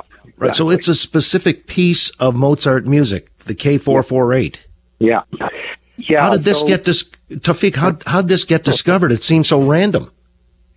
Well, I think this is the beauty of it because it actually got discovered by a guy who was a physicist who was very interested. I don't know if you remember way back when this idea of the Mozart effect on improving people's um, IQ or you know children if if the mothers exposed their child who's in the womb to Mozart to make them smarter. It's this idea that you know listening to classical music ma- makes you smarter. But he came from it from a different point of view, believing that music alters brain activity, just how music could potentially improve individuals' memory. And he actually did a lot of math before doing the actual study. And then they did actual studies, and there's really good data that shows that listening, exposing people to Mozart, people who are even actively having a seizure can, can stop the seizure. Now, what we added to the literature was a good clinical trial where we actually had a piece of music which you can compare the K448 to, which wasn't done in the past. And that's our specific contribution where we used a piece that had the same um, components to it, but it wasn't the piece. And so we compared those two pieces together and we showed that, in fact, and I was actually pretty nihilistic. I didn't think, you know, we're going to find anything, but a very surprising uh, result, which we are now following up on um, from a very kind of specific scientific uh, approach. So you had the uh, control piece, as it were, and uh, yeah, but it had positive results or consequences too. I mean, are we talking about a, I don't know, a potential cure here, or would it just be in certain specific instances? Uh, how do you see the broader implications of uh, what you're finding out? Yeah, I mean, you know, John, that's that's a great question. So, you know, as a surgeon, uh, you know, I see people who are really good surgical candidates, but also see people who either are not good surgical candidates or who I can't offer something to. And this is where these kinds of things uh, become powerful tools uh, because these things can be adopted by the individual. They have a you know a strong sense of control over what they can do and change their behavior, and it can be an adjunct. They'd be added on top of other things like medications uh, or sometimes devices that we implant.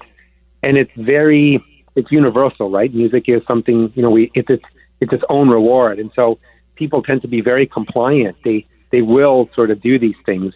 We also think there's another really positive component to it, which is you know creating any kind of habit in life is very positive from a mindful perspective, for example. And so building in you know routines where you listen to something that may be you know uh, relaxing is a very you know positive way of affecting all of us in a positive way, and, and as well as people with, with with epilepsy. So I don't see, see it as a cure per se, but it's you know it's a beautiful thing to add on t- on top of you know other things that we can do to help people with epilepsy. So would you then uh, say expose the the patient to a daily dose of Mozart, and what would the duration be? Well, we I would prescribe it just like a drug, you know, and uh, you know I don't know what kind of patient you are, or if you you need to take medications, but some people are great and some people are not. So I prescribe it just like I would, and say, you know, I think this is beneficial to you. Our study uh, suggested that listening to it at one time, so it's, it's about an eight minute piece, uh, once a day, uh, was enough to have that positive effect. That's so. remarkable. Yeah, it's pretty amazing. You're really on the vanguard of uh, doing some very, very interesting, uh, well, diagnostics and uh, potentially, well, obviously it has its positive effect. Yeah. That's an amazing story. And so, uh, let's wish you the best in that regard. As you say, you know, 1% of the populace uh, tends to have some form of epilepsy. So uh, it's a godsend. And how timely is that? Really good to have you explain it, especially to uh, someone like me in layman's terms. I appreciate it, Doctor. Thanks, John. Thanks so much. Thanks for having me. All the best. Dr. Taufik Valiante, surgical epilepsy program and, and scientist at the Krembil Brain Institute with the University Health Network. Now you know. Yeah, that was a lot of brain food right there, but uh, a fascinating account.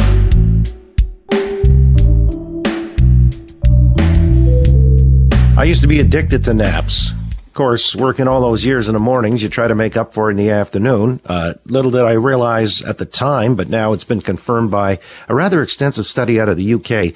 Uh, 360,000 participants, and they'd given information on their napping habits and comprised as a result was a large biomedical database and a research resource that followed them for four years from 2006 to 2010. Conclusion? Napping can actually lead to heart disease, hypertension, high blood pressure, even stroke. What's going on? What do we need to know? Let's find out from the expert. Dr. Michael Grandner has joined us on the line, clinical psychologist and director of the Behavioral Sleep Medicine Clinic at the Banner University Medical Center in Tucson, Arizona. Dr. Grandner, good to have you on the Oakley Show in Toronto. How you doing? Thanks for having me. I appreciate you coming on because uh, this is something that's got me scratching my head. Explain how yeah. napping can actually be detrimental to a soul. Yeah, so this is it's it's a little bit of a nuanced story where the main take home message from the study is people who were napping more were more likely to develop high blood pressure and, and, and, a wide range of other health issues. And so, one explanation could be there's something about naps themselves which might be bad. But what's more likely is that it's not about the nap. So that's some of the that's kind of the good news. That's my interpretation it's not the nap itself because we have laboratory data that shows that actually naps are good. They can help you recover. They can help with brain function. They help. I mean, you were saying before about about people who have to wake up super early for work sometimes take a nap during the day to, to help with their performance, and that seems to be a good thing.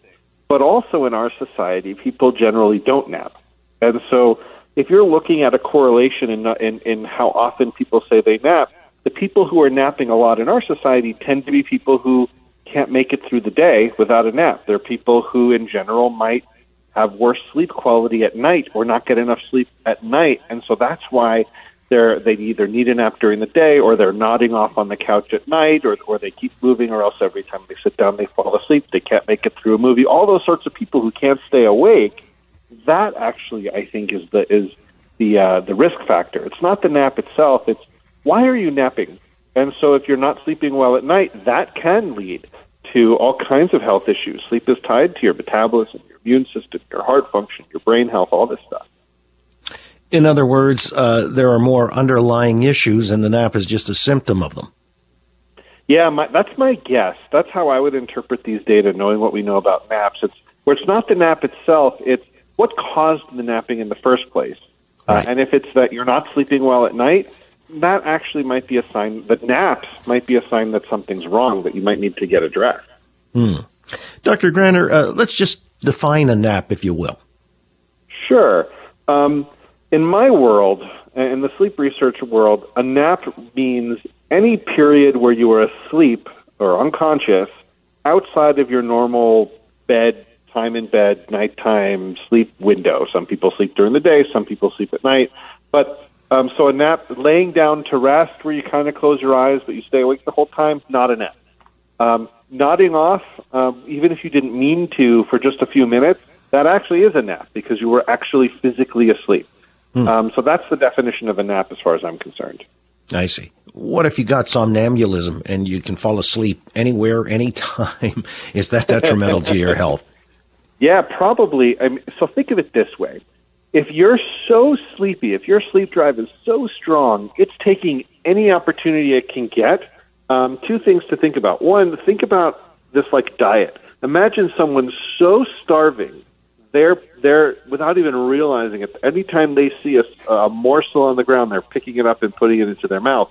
This person probably is not eating enough. This person probably has some dietary issues. It's, it's a sign that something's wrong. The other thing is, you know, people say that you know you can't you you can't stay awake indefinitely. Eventually, you'll fall asleep. The problem is you don't want that to happen when you're doing something like driving a car, which happens all the time. Um, making a mistake at work, Um, we know that when people aren't getting enough sleep, they try and power through the day, and humans are super adaptable creatures. You know, we do all this stuff. But at the same time, if we go too long without good sleep, the sleep will find us, whether we wanted to or not. Hey, listen, Red Bull's build an empire on this. Uh, that's what's so.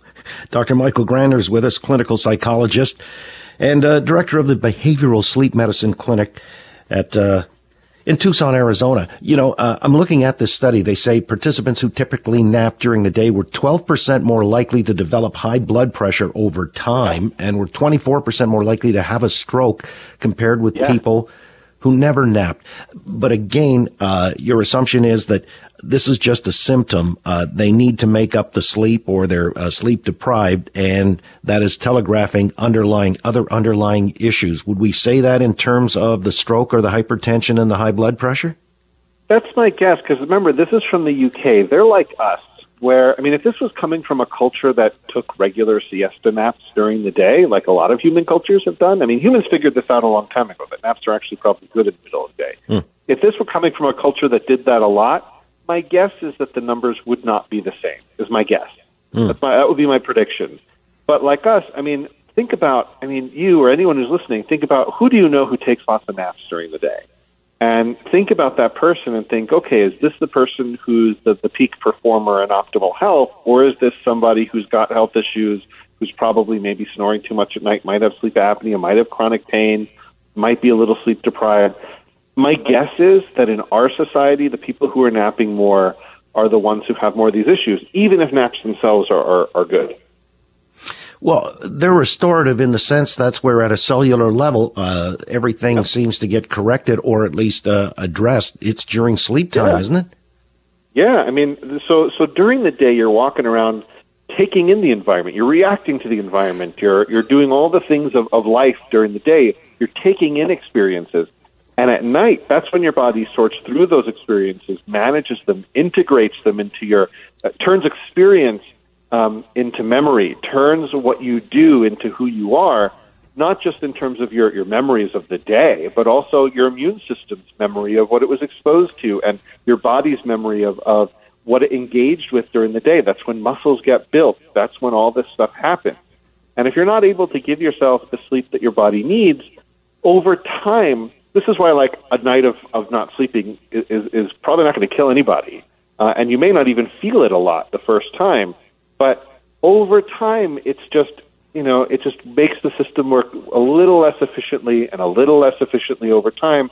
That's where you get things like altered metabolism and blood pressure and, and problems with circulation. It's these small, subtle changes that just, it's like if you're not changing your car's oil when you're supposed to be, yeah, your car's still going to run, but it's not going to run quite as well, and then something might be more likely to go wrong.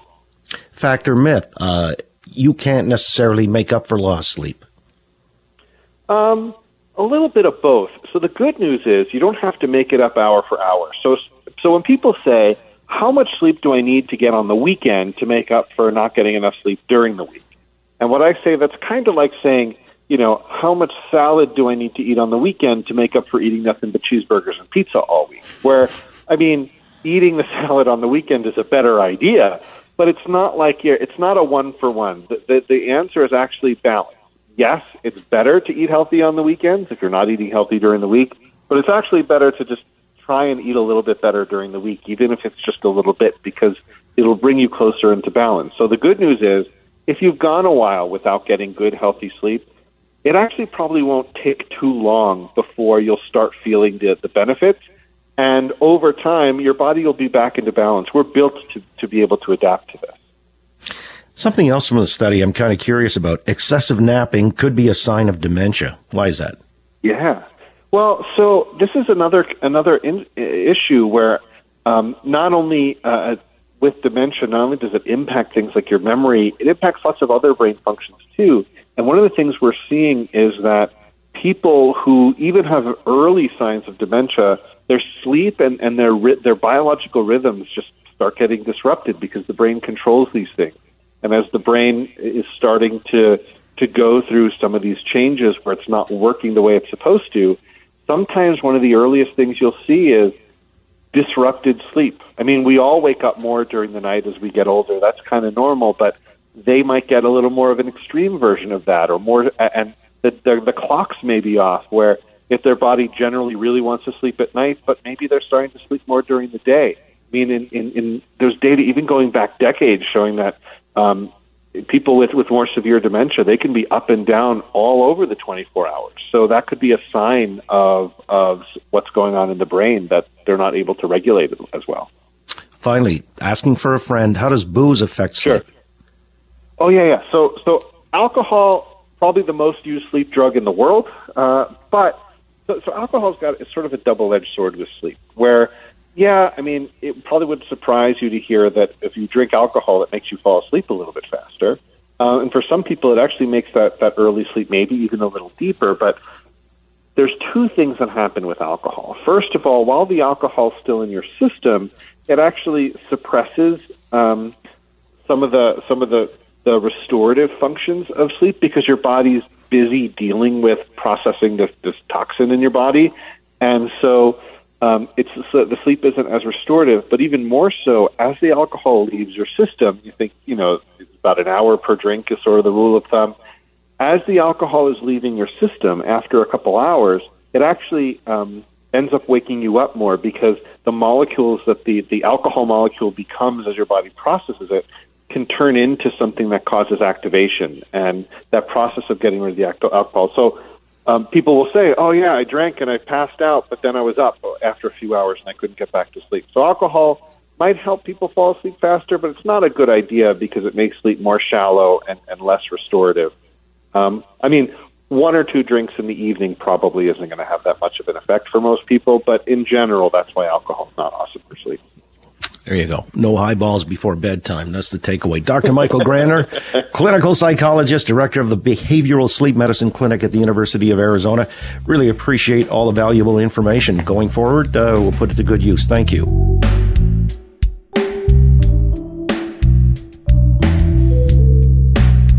Larnell Lewis, uh, who is an internationally recognized and renowned drummer.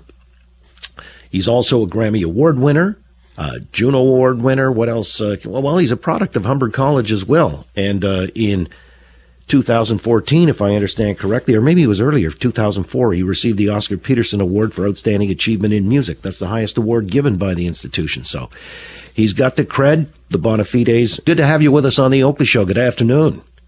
Hey, John, how you doing? Good to be here. Yeah, I'm I'm doing great. How about you? Uh, so you and the band are playing on Sunday night, right? Yes, we are. Six thirty. Yeah. Where's the venue? We are at Woodbine Park. Nice. Outdoors. Uh, hopefully the rain will hold off. Uh, there was supposed to be some inclement weather. Are you under a band shell there? How's that going to work? Uh, yeah, we're definitely protected. I would definitely recommend everyone bring uh, the appropriate attire for outdoor hangs during the summer. So mm. we'll see how that goes. Yeah, what's your sense for it? Have you played the Beaches Jazz Festival before? I have actually. Yeah. Uh, would you say it's uh, one of the preeminent jazz festivals? I mean, it started a long, long time ago. I guess Lido got it going when about 30, 35 years ago. Uh, what's your assessment of this uh, versus, say, other jazz festivals or, uh, you know, these kinds of uh, happenings and musical types of congregations, you know, in other parts of the country or North America that you've experienced? It's a biggie, isn't it? It absolutely is. I mean, it's one of those festivals where you really get to see, see the city shine, you know? Uh, many festivals, they're bringing out um, outside artists coming from, you know, international places, which is amazing as well. But when you have a festival that not only prioritizes their main stage for having amazing talent there, but also provide a space for bands and artists to showcase themselves and make music available during the street festival, which is a tradition for my family. We're actually going to somehow make it happen tomorrow to hit up the street fest with our two kids. But it's it's amazing. It's a great time, and it's awesome to see everybody doing their thing. Larnell, what's your sense for the jazz scene in Toronto? I mean, Montreal has the International Festival there. Uh, you know, there's not much of a scene, you know, uh, year round, but as far as I recall, being in Montreal back there in the 80s and 90s, but, you know, the festival is a gigantic thing. Uh, what's the festival, uh, what's the situation with jazz in the city of Toronto right now? Yeah, jazz in the city again. You know, uh, Toronto's a really special place where so many cultures are coming here, gathering together, and it's it's an area of Canada where you actually get to see the authentic representation of a lot of different genres of music and cultures, just generally speaking. So that we can all be hanging out and have opportunities to play, you know, music in its truest form with people who are experts that are coming to Toronto to to showcase their talents. It makes for a really lively scene. So, I mean, the venues, of course, some of them got hit really hard during the pandemic, but for those that have been able to stay and last, and festivals as well, um, it really gives everyone an opportunity to to show what they can do. Yeah, the musicianship in jazz is so pure. Uh, you know, as a matter of fact, we were talking to Tom from Tom's Place just before the break, and uh, mm. he on you know Tom the, the, annual Kensington Market Jazz Festival, and he's got Robi Botos in the front window there on his piano. You played with Robbie and Molly Johnson as well, right? Yes, actually, we were just in Halifax for their jazz festival this past weekend. Well, these guys, when you see it up close and personal, it's uh, it's an amazing, uh, I think, uh, specter uh, to witness because as I said, the musicianship is so pure, unadulterated, and uh, there's a whole lot to recommend it. By the way, uh, I got to ask you because I was curious when it comes to drumming. I was saying before you joined us, you know, working the kit. When you see rock acts, uh, what's the hardest idiom do you think for a drummer? Ooh, that's a great question. I mean, it depends on what's being challenged. You know, physical challenge. Uh, I would definitely have to say rock and metal sustaining, you know, um, high volume for a very long period of time. Um, I'd actually put my brother right up there as well. He's playing drums for the weekend, actually. Oh yeah. Huh. Yeah, and so he's on tour. He's been he's been the drummer since um, you know that show that happened at Mod Club many years ago, and so uh, I know that my brother's like really pumping out a ton of energy. So yeah, I'd say anyone in that kind of really hard hitting, you know, genre. But again, it, it depends on where you are physically, of course and how long you have to play for because drumming is a sport like it's it's definitely um, you know i've been told and and taught by my mentors to treat myself like an athlete because it definitely requires uh, you know upkeep of the body to maintain drumming for sure mm. Yeah, not like the old days, Ginger Baker. You know, I mean, uh, they pour him. you know, I mean, I don't know how the guy got away with all of that. But uh, so, does drumming run in your family? Then I I read that you started drumming at the age of two. How does that work? So how that works is, you know, um, when you're around music, often as often as I am and have been, you pick up whatever you can. And my parents made sure instruments were accessible to us. Um, pots and pans were my start. My dad, being a musical director at the church, he let me sit on his lap while I played the drums on top and he'd play the pedals. But going before that, actually, musicals and runs in my family, as far as I know, since my great grandfather. Hmm.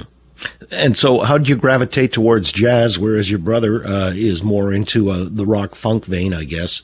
And hip hop? Yeah, yeah, that's a great question. So really, I mean, we we came under a lot of the same teachings uh, growing up under my dad and you know other mentors in the scene, whether it was church or on the on the scene. You know, we were subbing and playing some of the same gigs in certain situations, but. Um, you know, personalities I really think is what takes over. And so for him, he's such a superstar and and loves to rock out. And I love to rock out too, but my voice I think shines best um, in a variety of styles that are connected to jazz, like a little closer to jazz. Hmm. You know, in the old days in rock, it wasn't uh, really that uncommon to see the drummer uh, do a 20 minute solo. There was a lot of that going on. I don't know so much these days, but uh, do you still, uh, when you're playing in the jazz idiom, do you do a lot of soloing? Do you drive the band? Uh, I mean, how does that work, the dynamic between the different instruments? Yeah, I mean, I definitely any situation I'm in, I will drive as much as um, is possible or is needed for the music. Um, in fact, playing for the Canadian Walk of Fame last night, uh, you know, it's a situation where you're playing for the tenors and you're playing for you know Thelma Houston and you're playing for Deborah Cox and you're playing for you know all these different artists and the flow of the music definitely hinges upon how well the drummer can keep the band settled with the tempo and dynamics. And I really liken it to the job of a of a sheepdog. Really, you know, the shepherd says this is where we got to go, and the sheepdog is kind of helping to, you know, keep things uh, together and guide the the herd. So. Anyone's style in particular that you were influenced by? I mean, uh, there's so many different kinds, you know, over the over the years as well jazz, rock, whatever uh, the different genres. Uh, anybody in particular that you would emulate or were influenced by? Absolutely. Um, I have like a whole host of, of drummers that I've actually had the opportunity to meet, um, and some I haven't had the opportunity to meet. But I would definitely say Brian Blade in the jazz uh, scene is one major one for me. Terri Lyne Carrington is another one, which who my dad would allow me to watch segments of the Arsenio Hall show, which is when she was playing drums at that time. Hmm. And um, you know, Dennis Chambers is another major influence. Dave Weckl and Calvin Rodgers as well. So yeah, those are my main, you know, top five influences for expression, sound, um, intensity, range, and, and and of course some local heroes as well. Mark Kelso really took his time with me um, while I was at Humber College, and and and just helped me to get connected better to the city by by understanding a lot of different genres. Yeah, it's a remarkable accomplishment uh, coming out of Humber, internationally recognized now, uh, part of the Beaches Jazz Festival with your own band, Larnell Lewis, the Larnell Lewis Band, playing on Sunday night, 6.30, uh, Woodbine Beach. By the way, I did ask earlier, I, I, didn't get to ask you, but I was mentioning aloud. Did you ever see the movie Whiplash? I mean, did that give you a little bit of a fright, uh, based on, you know, the guy that was, uh, the teacher here, the instructor? I mean, that was just a sadistic type of person dealing with, uh, a young student. Uh, any experiences along those lines? Oh my gosh, the PTSD. But what I will say is that, um, what I will say is, you know, I, you know, passionate people, you know, they they have a focus in mind, and sometimes they just don't know and understand how to voice those passions and and and get those lessons across, and so they do them the best way they can. But that was definitely an extreme case, and I think you know it was to push a particular narrative. Um, you know that people could understand if you haven't been in that seat of trying to learn or teach or explain or understand music, I think the nuance gets lost for a lot of people that are not connected to that lifestyle. But um, there's some things that are accurate, some things that weren't, you know. But uh, yeah, it was pretty intense, you know. Mm. And actually, if I could quickly say, um, for the performance, the band is going to be awesome. And I also want to highlight Joy Lapps Lewis, who's going to be playing steel pan. So we are sharing, we've been touring across Canada and um, it'll be my music and also her music as well for this performance at the beaches. It's wonderful. Sounds like a great night in the offing. Uh, hopefully the weather complies. Again, 6.30, get there early. Larnell Lewis with his band playing Sunday night, the Beaches Jazz Festival, Woodbine Beach. Really a pleasure to talk to you, and uh, I wish you continu- continued success and a great night Sunday. Thank you very much. Great to be on the show. All the best. Again, Larnell Lewis. Okay, boys and girls, that's a wrap for this episode of the Oakley Podcast. Listen to the show live Monday to Friday afternoons from 3 to 6 Eastern. Just turn the AM dial to 640 or listen to us from anywhere at 640toronto.com.